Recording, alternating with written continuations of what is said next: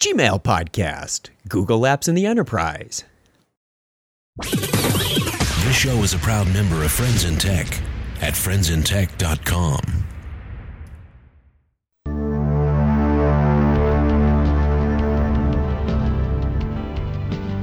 Welcome to the Gmail Podcast, a collection of short hints, tips, and tricks to help you get more from your Gmail account. I'm your host, Chuck Tomasi. This show is proudly sponsored by GoToAssist Express. Every day, I find myself supporting clients over the phone. Most of these calls are made much easier by seeing what's on the other person's screen and walking them quickly through the solution. Remote visibility computing is just becoming a fact of life. The neat thing is that I can be using a Mac and they can be using Windows. It just doesn't matter. My clients have nothing to install. I just mail them a URL, and in seconds, I'm seeing their issue and resolving it quickly. If this sounds too good to be true, wait, it gets better. GoToAssist is free for your first 30 days, but you need to use the special web address gotoassist.com slash techpodcast. Find out why I love working from home and how easy remote support and training can be with GoToAssist Express. Try it free for 30 days at gotoassist.com slash techpodcasts. Thanks. This is a special episode of the Gmail podcast for a couple of reasons. For one, it's the first episode to go for more than just a few minutes. I'm talking with colleague and fellow Friends in Tech member George Starcher, so this is likely to be a bit longer. For another thing, we'll be covering more than just Gmail and explore George's experiences with deploying Google Apps in the enterprise. This is going to be great stuff. Welcome to the Gmail podcast, George. Let's start by telling the listener a little bit about who you are.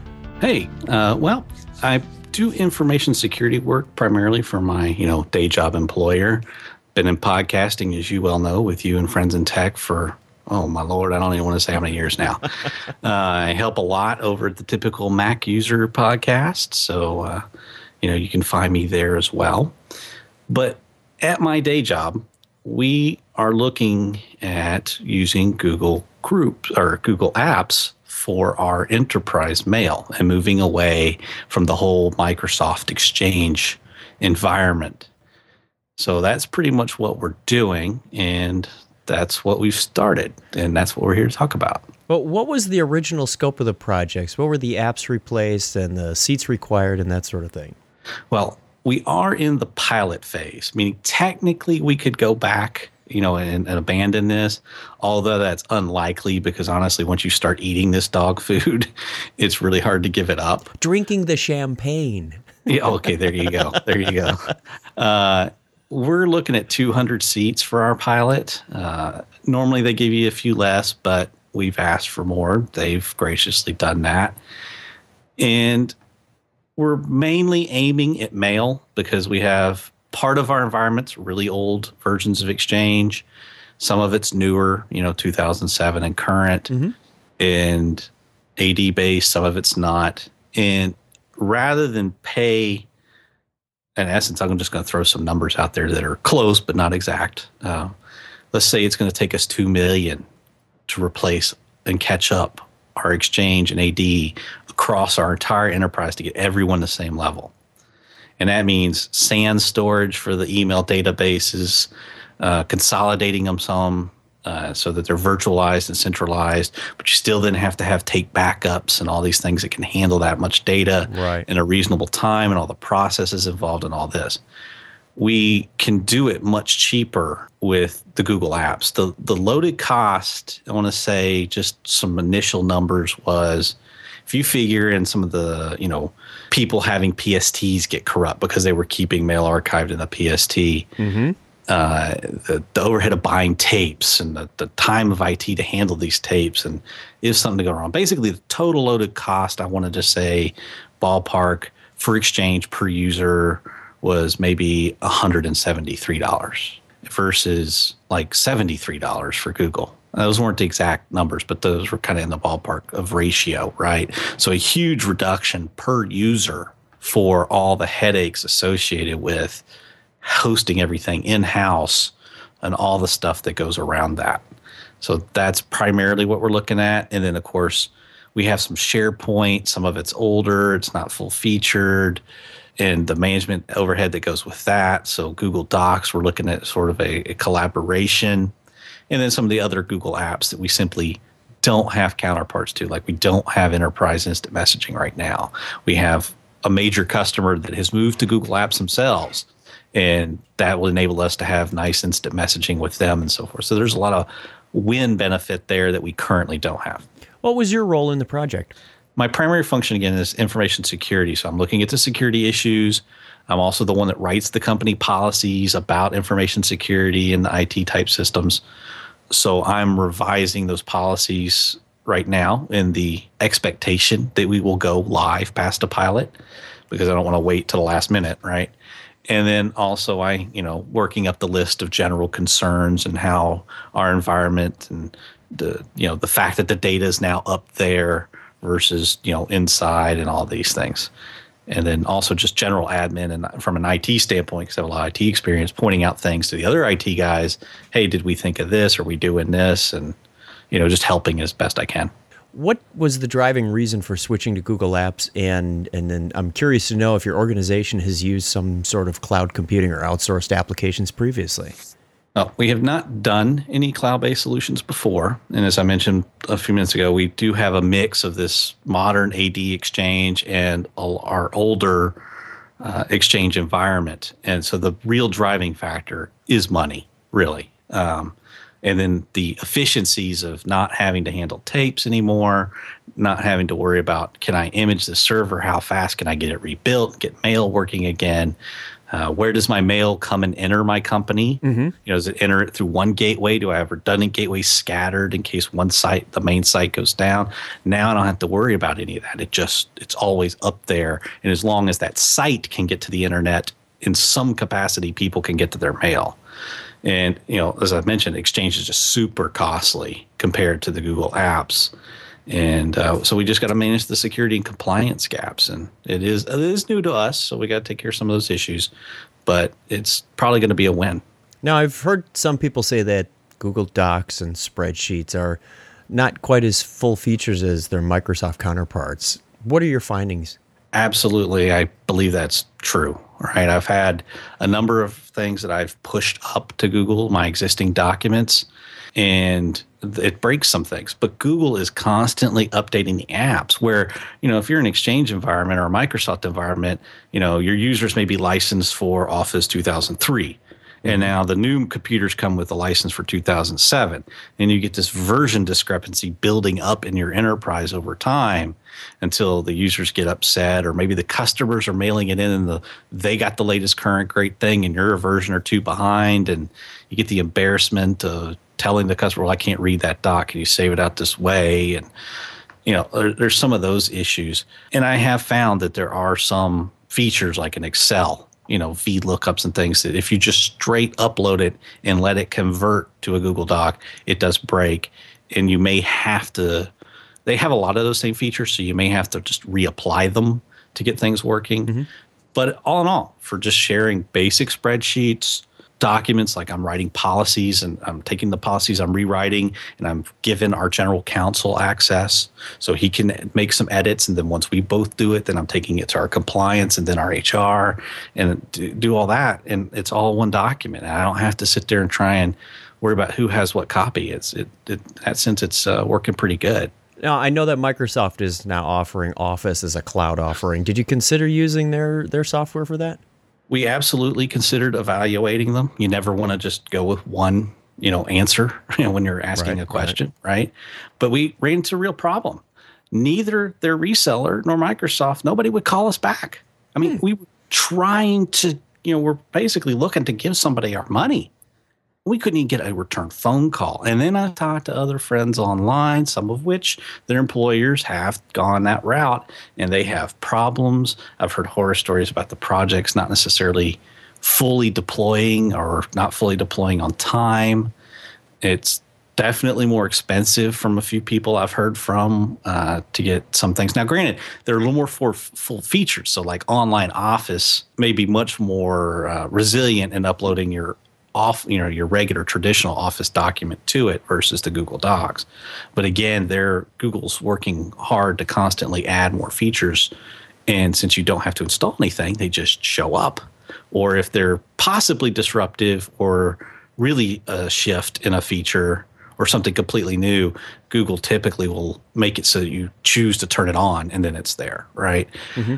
Uh, Uh, so if I got someone who's not even returning my phone calls to look at their product, I can't possibly imagine that their support and reliability in production is going to be worth what I would be paying them.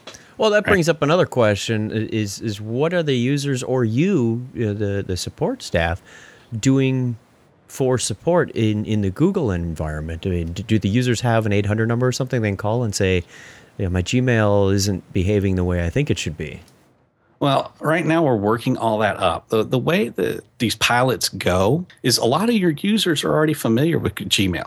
You know, mm-hmm. like the folks listening right now. Mm-hmm. And let's say your enterprise is going, and they'll send out a questionnaire and say, "Who all here uses this at home?" How much do you know? Are you familiar with just mail or is it docs? You know, and they make what they call, um, you know, uh, sort of, you know, you tap them as a team lead, a, a, Google representative, if you will. I forget the exact term they use, but uh, basically you tap these employees to act as leads in answering questions to their fellow employees you know, like mentors, if you will. So right? in, internal subject matter experts. Yeah, exactly. Okay. And I mean, IT is still there to help, but you tap those people. You also can build a nice Google site, and you know, you put in the the the training videos. A lot of the training videos in Google Apps, when you go to do the actual paid enterprise stuff, mm-hmm. are actually from lynda.com, which is a very popular online training thing. I've used it myself. And so you get some of that. You can make your own videos and put them in the video section. So anything you could build in Google Sites, Google Docs, you know, Google Video, and put all that up there so they can at least is the first step. They go to there and land on that help site, see if their question's easily answered, and then if not, they can ask their Google internal fellow Google employee expert, or then of course they can ask IT for help as well. Okay, good. Uh, we talked about some of the the earlier challenges. What sort of financial, political technical challenges did you, did you encounter with this pilot? Really, we didn't face any major hurdles politically. Mm-hmm. Uh, finance is the driving factor, and you know our business is you know having kind of a, you know, we're having to address financial issues right now in this economy, like everybody. So mm-hmm. anything we can do to streamline our costs, but actually expand our service, is a good thing, and our our management's very receptive to that fortunately. So they're they've listened and they they've you know certainly bought into giving us a shot at this. So politically, really wasn't there. We we may or may not run into some issues like with. Uh, I know our ISO and compliance people were kind of drooling over the idea, but they're holding off on putting any serious amount of their docs in it till they get a feel for it. And of course, there's the whole access and control and not accidentally, you know, someone sharing it with the world and all that you have to address so there's some issues there, but really, even the people I've discussed it with, the people that kind of already seeing it, have not been overly resistive. It's it's going to be more technical issues really it's going to be like you said the how it handles certain office documents for push them up or maybe they have some sort of uh, reason for using office natively like we have um, a mainframe and then we have plugin for Excel that lets users readily download data from the mainframe, like some sort of order list and some data about the orders, and then they gyrate it in Excel. Well, obviously, that's not going to work with Google Docs. Mm-hmm. So those people may have to have it. So we're not looking to replace Microsoft Office, but we are expecting that a, a significant percentage may not need it anymore. The Google Docs will suffice and um, make it much easier to get to. And so let's see. Um, you know, like I said, it breaks a few things in the features. Uh, you may have to sort of retweak it to get it to work. We've also run into a little bit of limitations in uploading the existing data. Not that we can't get it up there. I mean, I know I've like dumped my mail to PST, but Google provides you some apps to run to help migrate your existing mail and things up. Nice. And it seems to work best with PST files rather than trying to pull it from your Exchange server live and then also push it back up into Google uh, for a variety of reasons. Like if you've got some older Exchange boxes like we do, they could be reacting really slow and cause timing issues. Or there's also some appears to be some rate limiting on the API on the Google end. So if you do have a really fast connection, it may kind of step you back a little bit, and not just take it as fast as possible. So they do offer options, you know, like you can send it to Google and they, they can process it. And you may or may not want to do that for the sensitivity information and uh, because then it's existing in a place that's not the certified, you know, well defined and well protected type systems that, you know, the mail itself is in. Now, as you were going through the um, the planning and pilot phase, what were the risks that were identified, and, and what's the mitigation plan on those risks? Uh, obviously, this is my specific area of interest, being the security guy, and, and then there's a deep list of issues, but nothing that's a showstopper. And again, we're actually in the pilot phase, actually starting to roll it out. We've got it to all our infrastructure IT people already, and now we're going to bring in all our non-infrastructure IT folks like our developers and our, you know, maybe uh, you know the mainframe support staff and the mm-hmm. IT compliance people. Um, but number one, you can access it from anywhere at any time. That's great, right? But it's also bad. How so? You might have employees that are hourly, right? And maybe you don't want them to be accessing mail off the clock, right? Or from home, even, right? Maybe they're hourly supervisors. You only wanting doing work at work. Mm-hmm. Well, you, they suddenly can log into Google from anywhere, right? That could be a personal device. It could be a personal computer. Maybe those things have Trojans. Maybe, you know, they're downloading information. Maybe they're simply off the clock and then they turn around and complain to HR, hey, my boss made me work on the clock because they're, mm. you know, hmm. maybe not the best employee in the world and they're trying something. Or maybe you have a bad supervisor and they really did try and make them work off the clock. Uh, so we're considering a single sign on portal you have to hit first before it'll let you into Google Apps you know, and tie that back to Active Directory and all this stuff for user account control. And then you can say if it's not their shift, don't let them sign in. Mm-hmm. Things like that. Uh, that does create a little bit of a bottleneck because if you're just going straight to Google, obviously it's highly redundant across their servers. They've got all this uptime. So now, if you introduce something that's in the way, you know, a, a, a, toll keeper on the bridge, if you will, you better have more than one, and they better be dispersed, and you know all that because if they go down, nobody can get the mail and so forth. Right, right. Um, you know, and then there's the issue too of Google. Your access to your Google account is basically just protected by SSL. You know, HTTPS, the little padlock in your thing. Mm-hmm there are easy hacker tools like SSL Strip. As a matter of fact, if you want to see this for yourself, just go to YouTube and search on the two words SSL Strip, all one word, and then space Gmail. And you will find examples where people will take this little, you know, utility like on their Linux laptop and they'll run it and they'll basically look like they're the hotspot at Starbucks, if you will. Oh, no. You go to Starbucks, think you're talking straight to Google. You're really talking to this guy's laptop, and then he's talking to Google for you. And you think you're encrypted, and he's really hearing everything you type and everything you read. Is that what's known as a man in the middle attack? Yes, it is. Okay. Right. And that's a utility that makes it easy to do that to SSL protected sites. And that also means they can see he can see your name and password now. That means now he can go log in and make it look like he's coming from China and, you know, because remember, on the internet, you're only 30 milliseconds away from the bad guy. Right. It's not like someone's got to stick you up in the parking lot and then run away. uh, you know, they can get to you from anywhere, any time. So if you don't have some restrictions on that, it's bad, right? But it's also good that you know, as long as you got internet, you can do your job. What about mobile devices? They're very prevalent these days. Blackberries and iPhones and iPads and whatnot. Yeah, well, let me throw the big monkey wrench out there right now. The very first bullet point is just stunning to me. And I actually had Google people, they're, they're almost embarrassed, and you can almost hear their face in their hands when you're talking to them on their phone.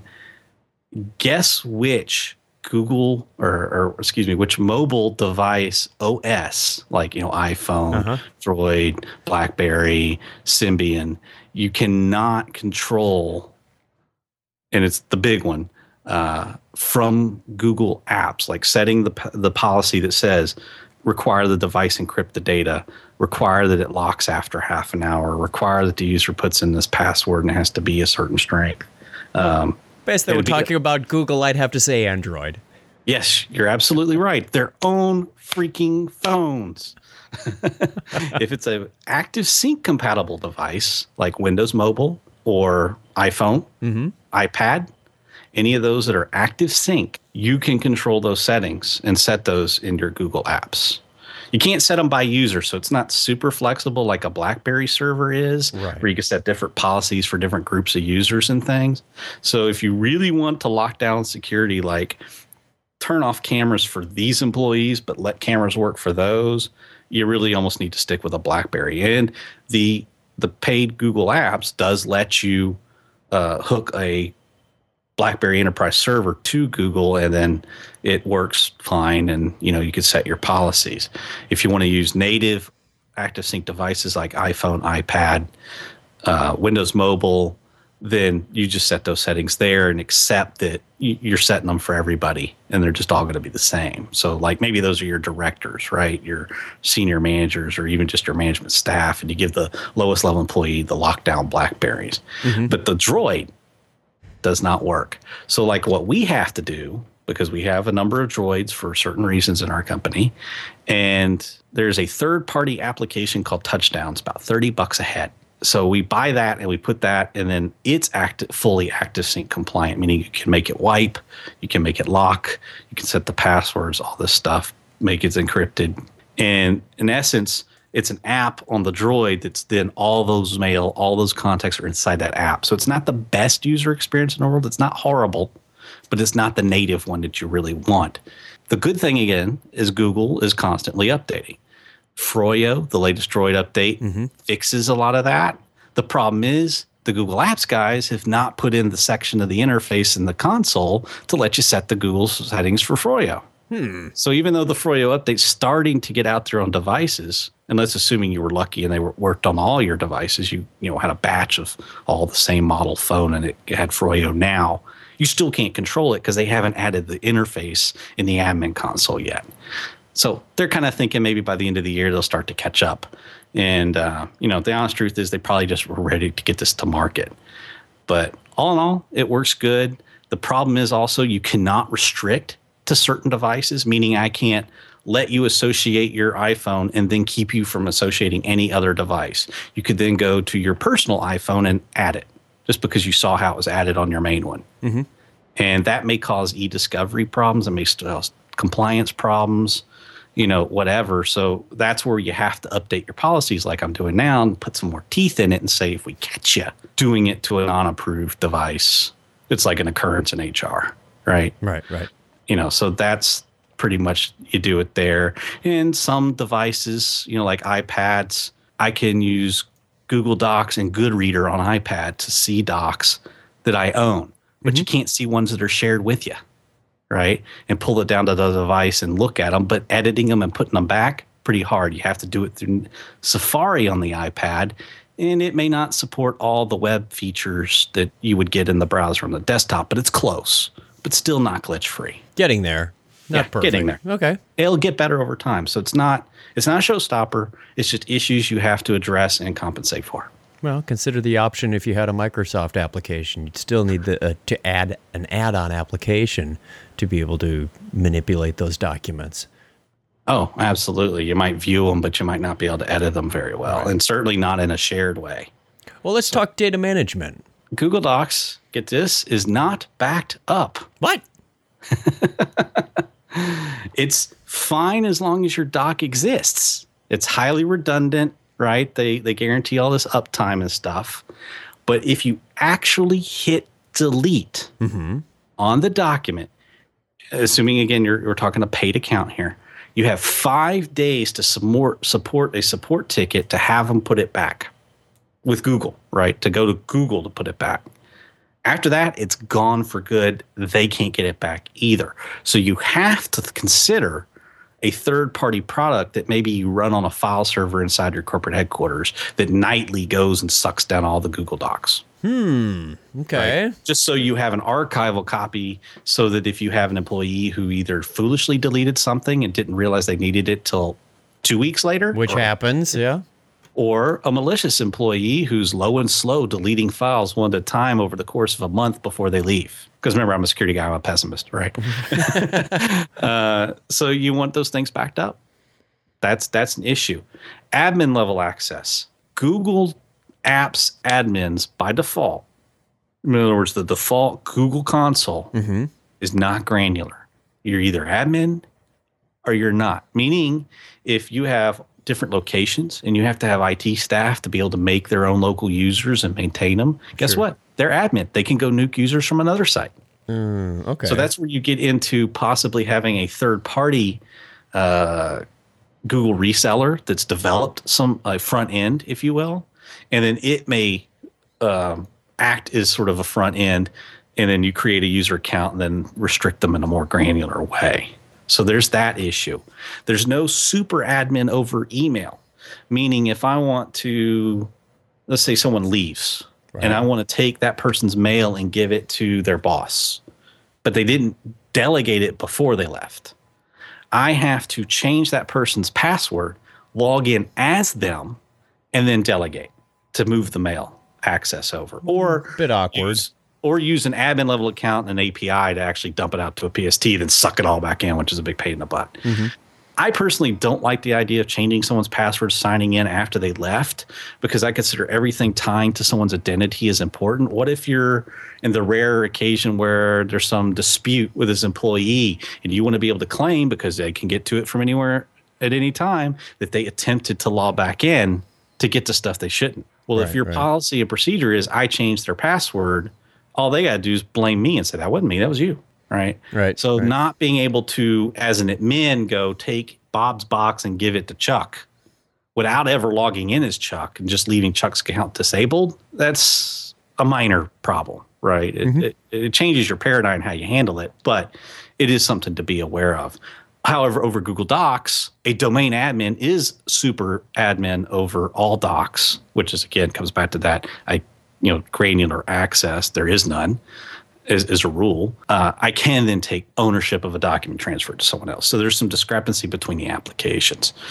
Additionally, there's Postini. That's an optional service that can help mitigate some of this. So let's say that employee gets terminated, they go home or go out to their car and they have a netbook with a you know T-Mobile card in it or Verizon or whatever, and they log in and start deleting stuff, right?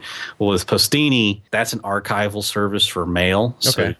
You can either pay for a year or 10 years per user that you want to pay for the service for. Mm-hmm. So you can either have users with no archival capability beyond their 25 gig of mail that they get with their account, which is still a lot, or you have this archival where a copy of everything that gets sent and received ends up over here. And Google actually on the Postini doesn't charge you by amount of space; they charge you for how many people and how long. So it could be unlimited amount of mail, where their active mailboxes, you know, they keep it healthily under 25 gig. So they can go back and pull mail. It's great for e-discovery. So if you did have a disgruntled employee and they got in before you could disable their account and they deleted all their mail thinking they were being mean, you could go click and put it all back. Right. Very nice. It also gives you some features where you can say filter for pattern matching on content. So don't let anything with a social the pattern that matches a social security number be mailed out. Put it in this holding pen and send an alert to this person, right? Or force it to be encrypted because that's an actual extra option on the Postini stuff to actually support encrypted mail to outside folks and stuff. So it's all real good and all that. One of the things we're looking at too is for our users, if you, as you know from G, regular Gmail, you can just go in the forwarding settings in your mail and say forward all other mail to here. Right, right. Or I could pull in tons of personal mail. I mean, I use my own personal Google Apps account at home for a personal domain, and I pull in like four or five other mailboxes I've had over the years, and I still use them, and I just have it pull it all into that one box.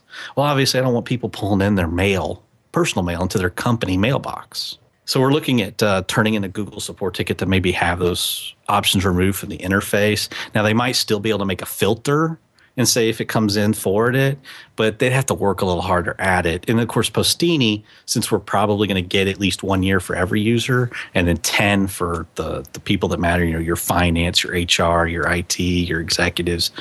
If they forward it out, you'll still be able to see that they did it because it'll be in the the Postini archival.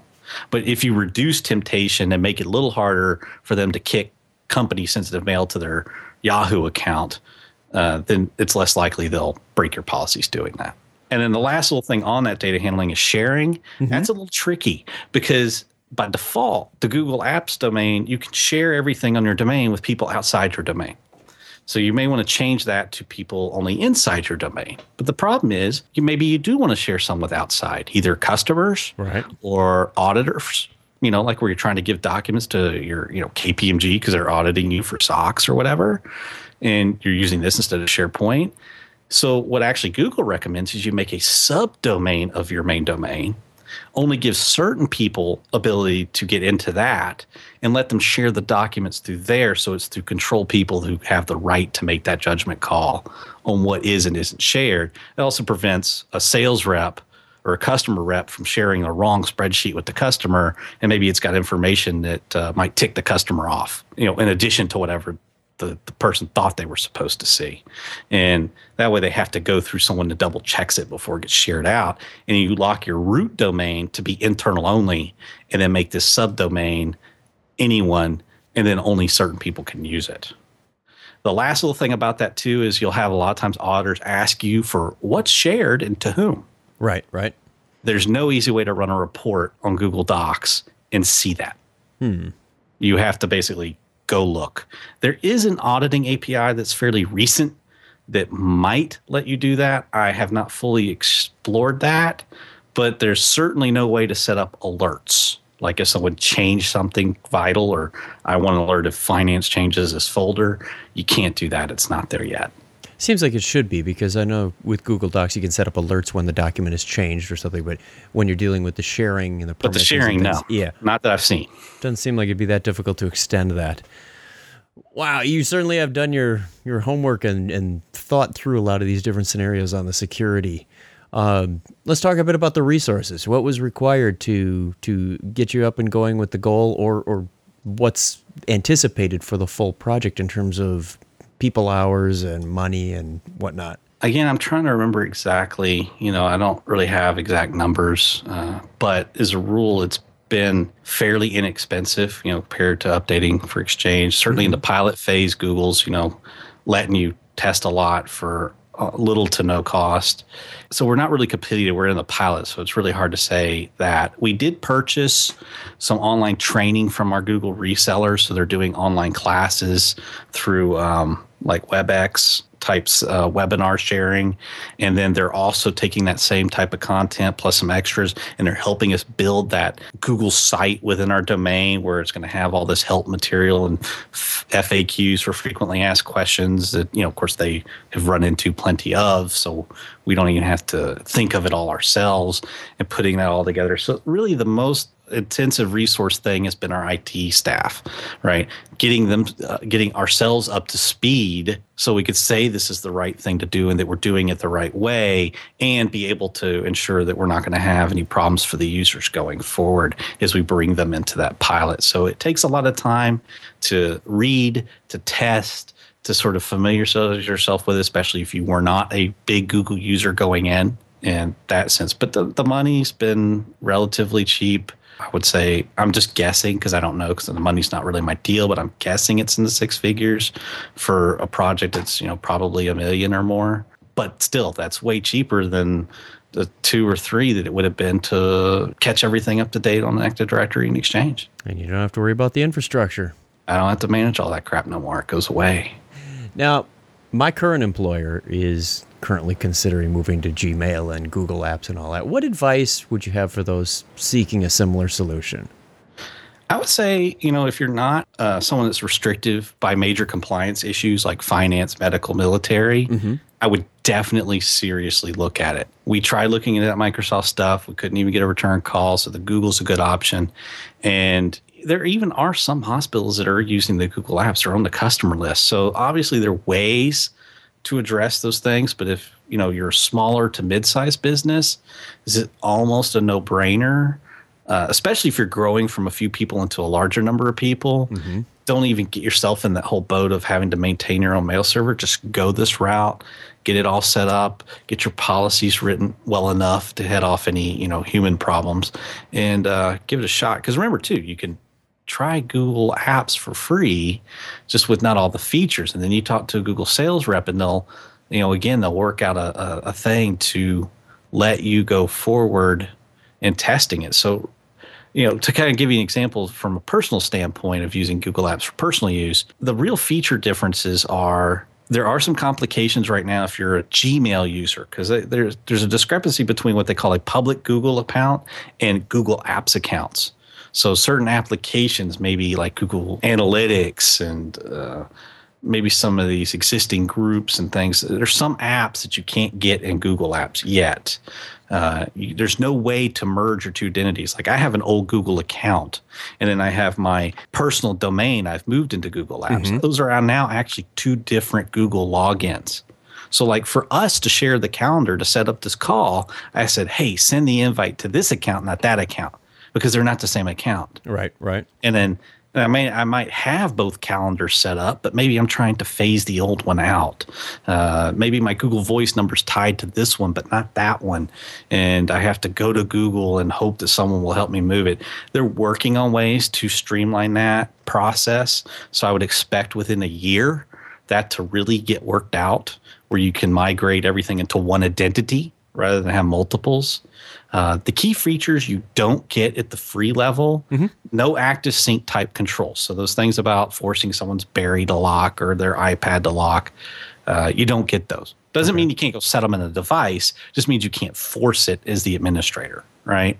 But you do get full IMAPS, you know, sync support. Is you've mentioned plenty of times in setting up stuff on, in the mm-hmm. show already, where you can sync your calendar, you can sync your uh, contacts, your notes, those things all work now. Uh, so that's really what's driving you as a remote worker. You already got that. The other big limit is seven gig versus 25 gig of mail storage. But to give you an example, I have mail dating back to 2005 for four different mailboxes I've pulled into my Google Apps domain. Mm-hmm. And I'm only using 14% of that seven gig. It takes a while.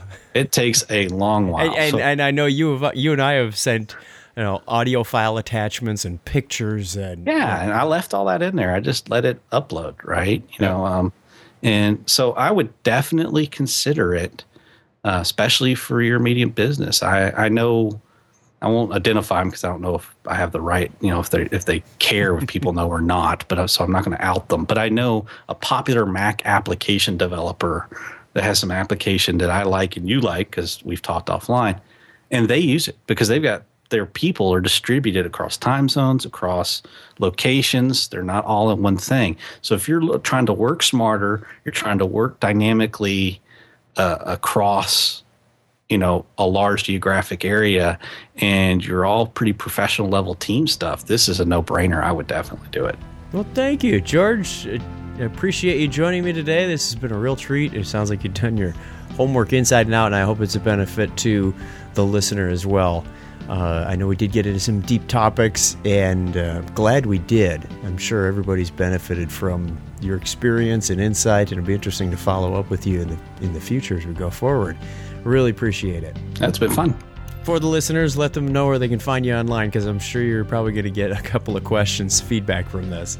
Sure, you can find me uh, basically everywhere. I'm George Starcher, S T A R C H E R, everywhere, like at Twitter, uh, you know, uh, my websites, both georgestarcher.net, which is more my personal stuff, and .com, which is more my information security, deep geek stuff, where I put scripts and applications I've written, things like that.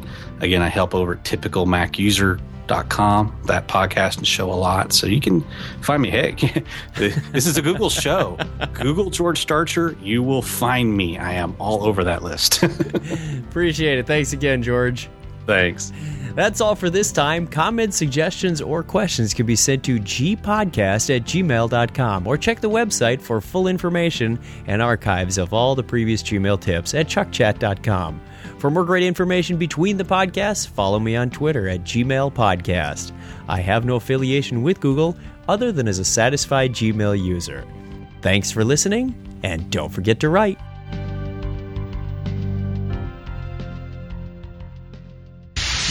Gmail.